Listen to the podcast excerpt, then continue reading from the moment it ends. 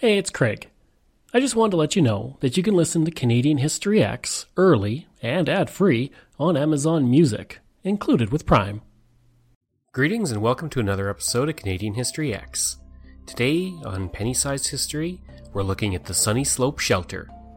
When early settlers came to the prairie areas that would become Saskatchewan and Alberta, they often built sod houses to live in. Those sod houses were simple structures that could often leak have rodent and snake problems, and generally were not the most pleasant places to live. Nonetheless, entire families would live in those places until a more permanent structure could be built.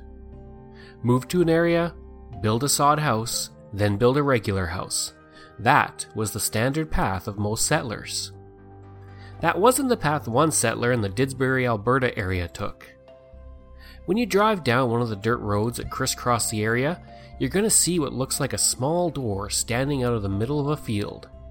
That door leads to Sunny Slope Sandstone Shelter. It is not known precisely who built this structure, which is a simple dugout in the ground, but there is a theory, which I'll get into. The shelter today exists much as it did a hundred years ago.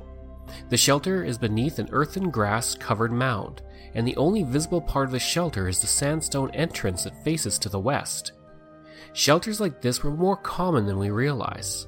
Several homesteaders who migrated to central Alberta areas would create shelters such as this using pre modern building techniques. Often the shelters were temporary living quarters with families living in sod houses, simple shacks, or tents nearby.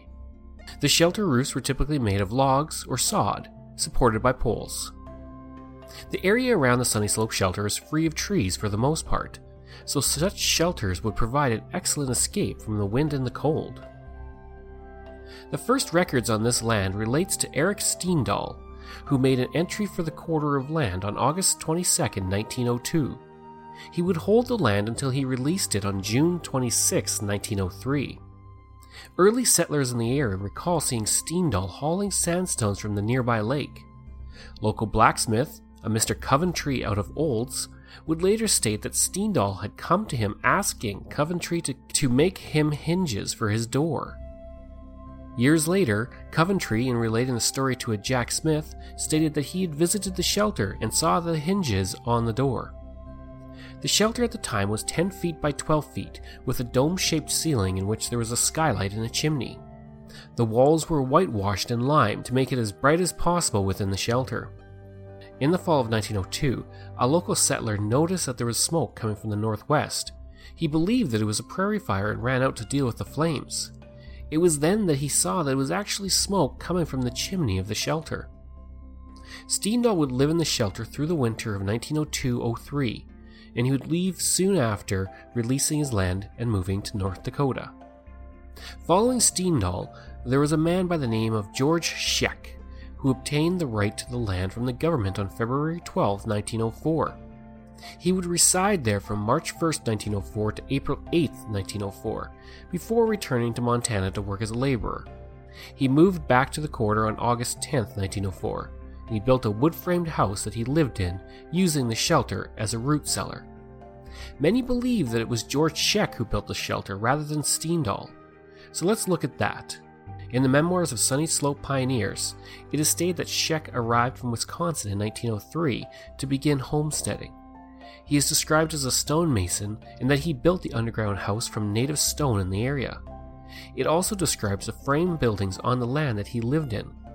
Scheck apparently trained oxen and horses and took his animals very seriously, not even allowing jokes about his livestock. In an issue of the Olds Gazette, it is stated that the dugout was built around 1907 rather than 1903, as was stated before in this episode. After a few years, Scheck would leave the area and his frame buildings would slowly disappear until only the stone shelter remained. In June of 1977, the Sunny Slope Shelter, as it is now called, was designated as a registered Alberta Historical Site. In the June 1, 1977 issue of the Olds Gazette, the dugout was known as the Scheck Dugout, or One Man's Castle. Over the years since it had been abandoned until it became a registered historical site, vandals had damaged the entrance, but the structure remained sound for the most part.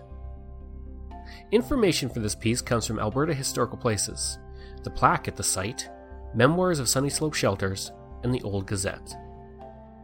I hope you enjoyed this episode of Canadian History Ehx, and if you did, please consider supporting the podcast on Patreon at www.patreon.com slash Bairdo, B-A-I-R-D-O.